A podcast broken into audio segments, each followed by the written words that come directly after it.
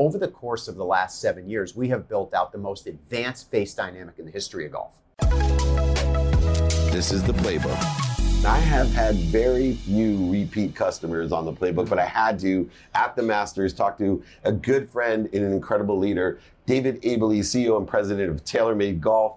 Welcome to the playbook. Welcome back to the playbook. Yeah, it's an honor to be back, David. Thanks for having me. We only do it at great places, right? At Augusta National on our tour truck, and yeah, and uh, why not? So uh, I'm thrilled to be back. And it transcends time because I think when we first saw each other, you walked into the double decker, the first double decker trailer I've ever been in. It was, yeah. I thought, oh, we were here last year when they invented this thing, but it was three years ago. But in that three years, a lot has changed. And I'm going to start with just the culture of golf and how it impacts TaylorMade because golf was on the downswing uh, when we met three years ago. You know, a lot of people were disenchanted. They were trying to figure out all these, you know, top golf, six hole golf. You know, being on the marketing side of stuff, I've been pitched every type of golf there was. And yet, this pandemic of ours, I think, shifted the culture, the momentum, and the energy of golf. How have you seen it from the inside, someone who deals with it every day? Yeah, it's a great question, uh, and it's it's one that we research and analyze and have been looking at really for the better part of the last couple of years since the onset of COVID. And just to kind of level set, I think it's important to start with the reality of where we were pre-COVID, and then we can migrate through what we've seen happen over the past couple of years, but more importantly, how we think about the future. Um, contrary to what the media was reporting, golf was actually in a pretty good state pre-COVID. We were growing in, in the low mid single digits. Wow. Um, and if you run your business effectively, you can find material growth within your respective business, your categories, whatever sector you're you're engaging in. Uh, out here on tour, we had great personalities come into play, young players that can really hit it and perform well. Uh, both the men's and women's game was developing and evolving, and there was a lot of entrepreneurial actions happening to perpetuate the growth of the game. So I would say pre-COVID, we were actually in a steady state with moderate growth.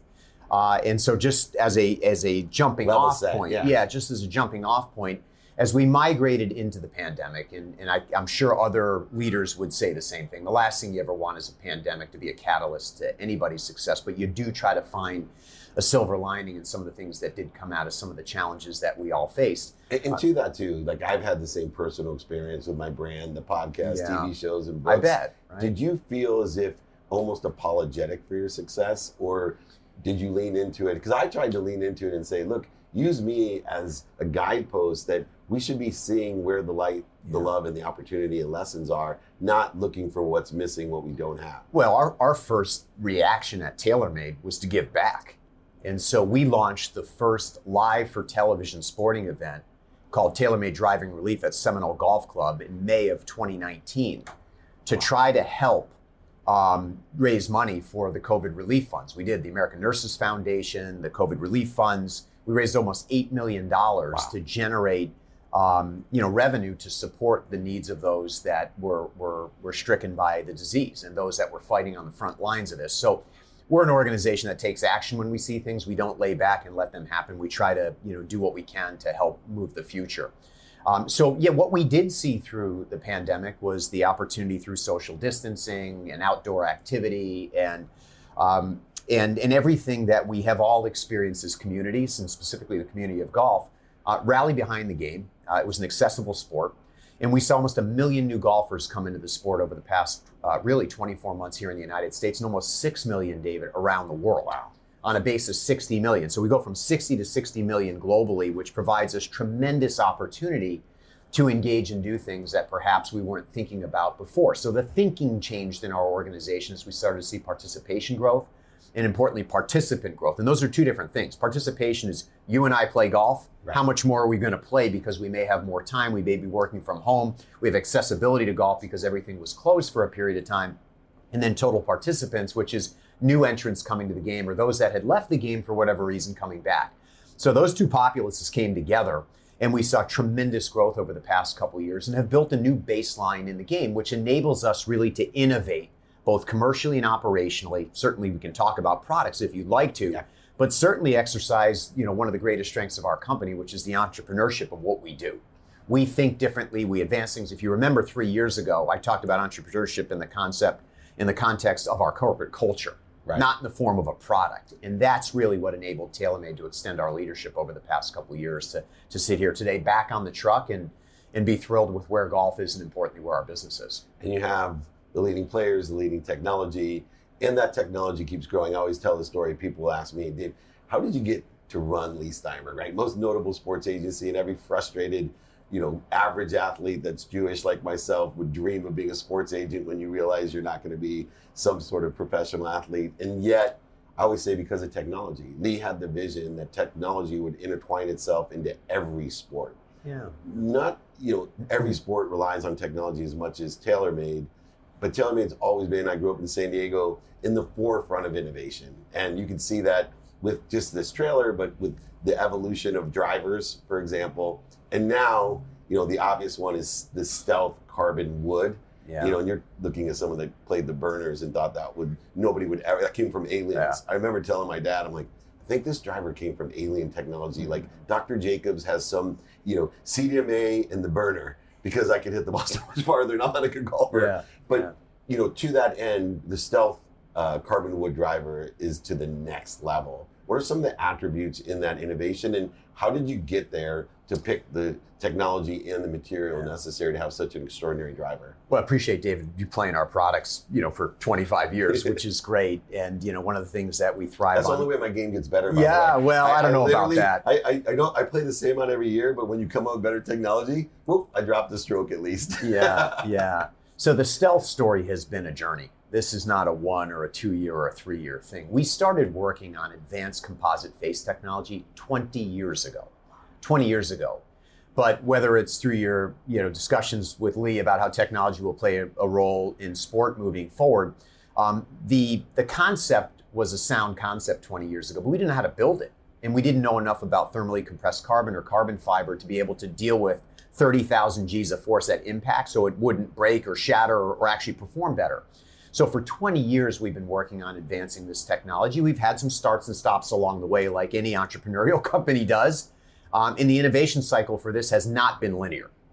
We literally shut the project down about eight years ago because we, we figured out how we could do it. We couldn't do it in a cost effective way to enable golfers of all skill levels in every area around the world to actually buy into this technology unless you wanted to buy a $10,000 driver. and I'd love to sell $10,000 drivers, but we need to serve 60 we need to serve 60 million golfers and make sure that what we put in front of them ultimately plays better. So over the past five years, ironically, uh, the story started where our head of R&D and I were in Taiwan at one of our supplier partners.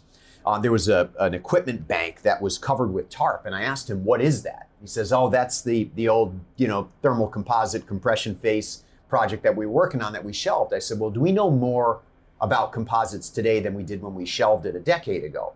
He says, "Well, we know a lot more because we've built it into crowns, we've built it into soles, we know how it interacts in in in high." Uh, high density collisions. We know how this works now. I said, great, well, let's take the tarps off and start. And so it was that moment in time back in 2015 where we said we're going to recommit to this technology. And over the course of the last seven years, we have built out the most advanced face dynamic in the history of golf. So if you and I get together three years from now, if there are still titanium face drivers in the market, I would be shocked, number one. And number two, you'll be lapped. Because we got to a point with titanium where the benefits were no longer material. You couldn't make it go further. You couldn't increase the inertia values, which is forgiveness. You couldn't optimize launch conditions to at a pace and rate that would be consistent with our desire to advance performance. And that's where 60 plies of carbon came in in stealth. And you can see it in the red face. And whether it's Tiger Woods playing it or Dustin Johnson, Collin Morikawa, world number one Scottie Scheffler. Uh, we just signed the number one uh, junior amateur in the world, Keita Nakajima, that is coming into stealth right now. He's coming out of Japan. So it's incredibly exciting, but it has been a journey. And any great idea takes time, and you need to put the work and effort into it. We need to thoroughly test every notion around this technology to make sure that when Tiger says I'm playing Augusta, uh, that that ultimately it's got to work for the best players in the world, which means it can then work for everybody else that plays this great game.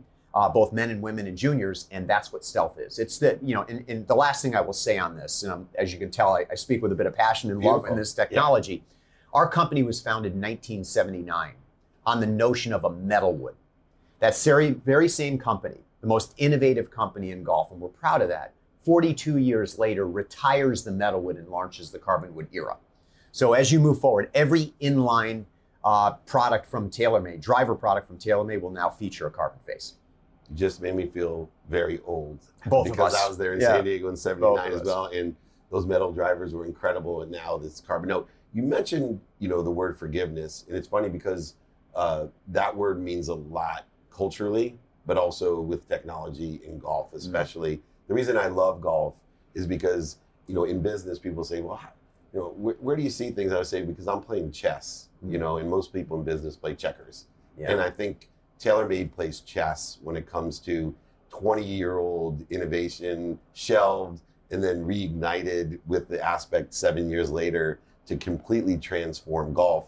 Um, but there's other things that I would never have imagined in 1979 when I was picking up my you know first metal driver, thinking I was at the cutting edge yeah. of golf, and that's apps yeah. right? Like the capability of what today is either handheld or wearable technology, uh, and now it's wearable in a usable technology, and you're integrating real professional uh, usage. You know, whether it's lessons or actually taking DJ's putter. You, you know, there's a variety of it. I know I saw DJ's putter behind you. Yeah. You know, you have this. I hope he I hope he has one in his bag for Augusta here. Yeah. Probably ten thousand dollars worth Yeah. of technology. Uh, but more importantly, you know, how have you been able to adapt one of the most because baseball hasn't, for example, they just recently now have the signal technology. Have you seen that? Yeah. And it reminded me of TaylorMade, right? Like I'm like, TaylorMade would have done this ten years ago for golf, and baseball is just picking up.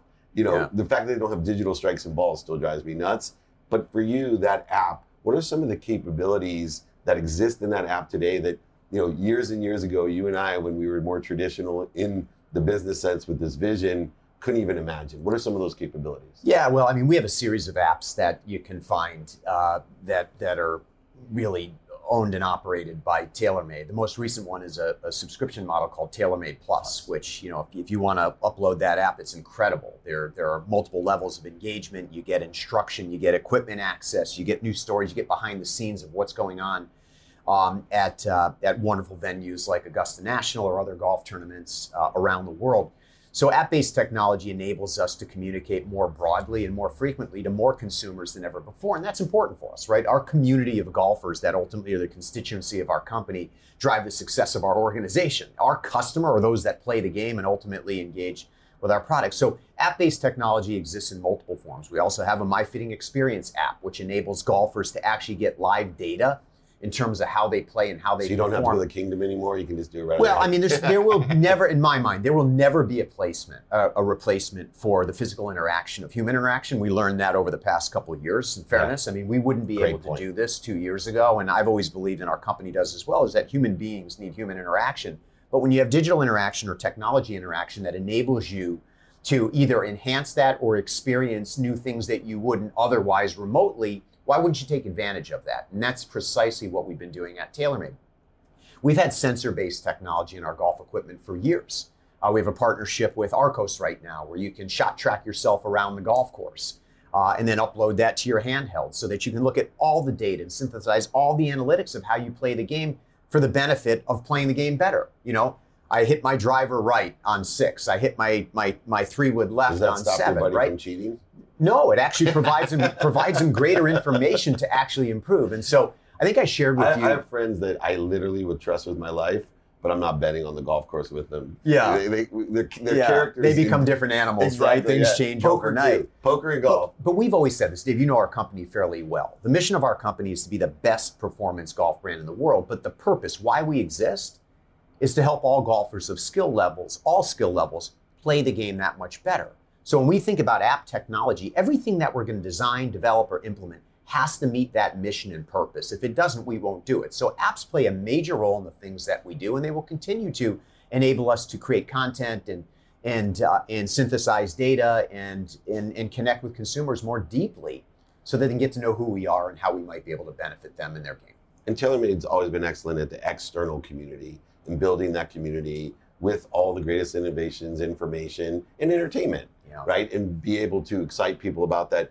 But the thing that stands, you know, to me at the forefront of TaylorMade from all the years that I've been working around and with is the people, and that also became very challenging uh, because you know with all the personal issues that were in existence, and some were very, very uh, prioritized when you're talking about losing loved ones, and most of us did uh, during COVID, at least someone we knew, let alone someone that we loved.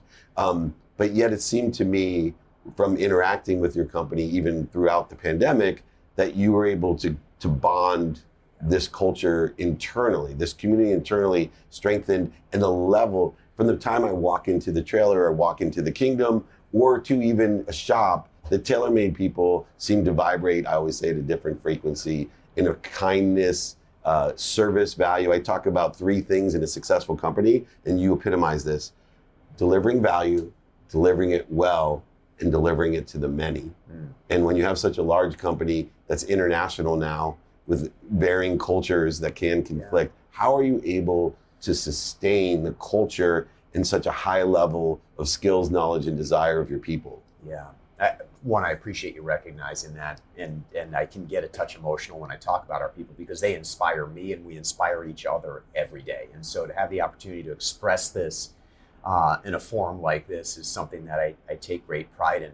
I remember giving a speech virtually when COVID hit in March of 2019, and I remember saying to our organization, and, and none of us had had experience going through a global pandemic before, and, and a lot of things thank were goodness. about to change, thank goodness, and hopefully we won't again. Um, but I remember saying to our group, the greatest differentiator of this company has been and always will be our people, regardless of what happens. And that our goal, our simple objective, is to navigate through all of the unknown, and there will be a lot of it. It's a fluid environment, things are changing every day, and we will exit this pandemic, whenever that is, a better company than when we entered it because of our people. Um, that started in March, and there wasn't a week that went by for the next year that I didn't cut a personal video to our people, acknowledging the things that we were doing, how we were learning through utilization of advanced technology or applications, how we were testing products remotely through the use of technology to ensure that we can continue to bring products to market at a moment in time where other companies might say, hey, you know what, let's just tap the brakes and wait this out. That's not TaylorMade. That's not our culture. We're entrepreneurial, we're innovative, we move things forward, and we will play a role in this world to help our space and our brand and our customers advance. And so we committed to that as a team, all 1,600 of us around the world, regardless of nationality, regardless of cultural differentiation in different markets around the world. Um, and we worked on that together in a unified way with clearly defined objectives and goals and purpose. And here we are, uh, a couple years later. Uh, by no means am I suggesting the sadness of this pandemic has ended. I may wake up every day and what's going on in Shanghai today, and and and how China has shut down a major city, and the challenges getting into different parts of Asia. Europe seems to be more advanced now. The U.S. is. There's just so many different things that continue to happen. Um, but we are back together here. You and I are in front of each other, and we'll play on the positives and the advancements that we've made. And and thankfully, our company is in a much better position today than we were when we entered the pandemic for one primary reason our people. And this culture is uniquely differentiated. It's, it's special. And we try to share that with everybody through the use of technology, virtually, physically, face to face, because we're proud of who we are and what we do. And, um, and we'll never apologize for that. And you shouldn't. And I think it's interesting because I had a conversation with Leigh Steinberg when I first started. He said, What's your vision? I said there's only three things that when you're looking at technology applicable to any industry, which it will be, because I was so early in technology that Justice Scalia actually told me when I had legal research online that nobody will ever do research on the internet, that you need books. Yeah. Uh, the closed mindedness, even of our Supreme Court, compared to an open minded attitude of content and how important that content is, the access, like through TaylorMade Plus, the mediums like a carbon wood driver, yeah. the actual hardware, whether it's in the phone industry, in the apparel industry, or in golf industry, is so important. But you mentioned one thing about cutting checks, and what really motivated and inspired me to have one of you. Um, I feel like Saturday Live, one of the few two two timers uh, on me, is that you cut checks when nobody else was. You cut them to eight million dollars to to help people outside, even if they were customers, right, or, or even golfers and then you also, because I am a San Diego person, I know when everyone was afraid and immediately panicked and went to a scarce mode and didn't lean in, you cut checks to your own people yeah. to make sure that they felt secure that you were there regardless of what the company, because there was no guarantees that people could ever play golf again. Yeah. Right? We, we have to put ourselves back in that mindset. It took great leaders like you to cut the actual checks as well as have that culture. And I want to point that out publicly uh, beyond TaylorMade as a leader. That's what it takes to be successful. And the people that are coming out better are people like you and companies like yours. Well, thanks. That that means the world to us. And you know, the old adage, "It takes a village to move a mountain."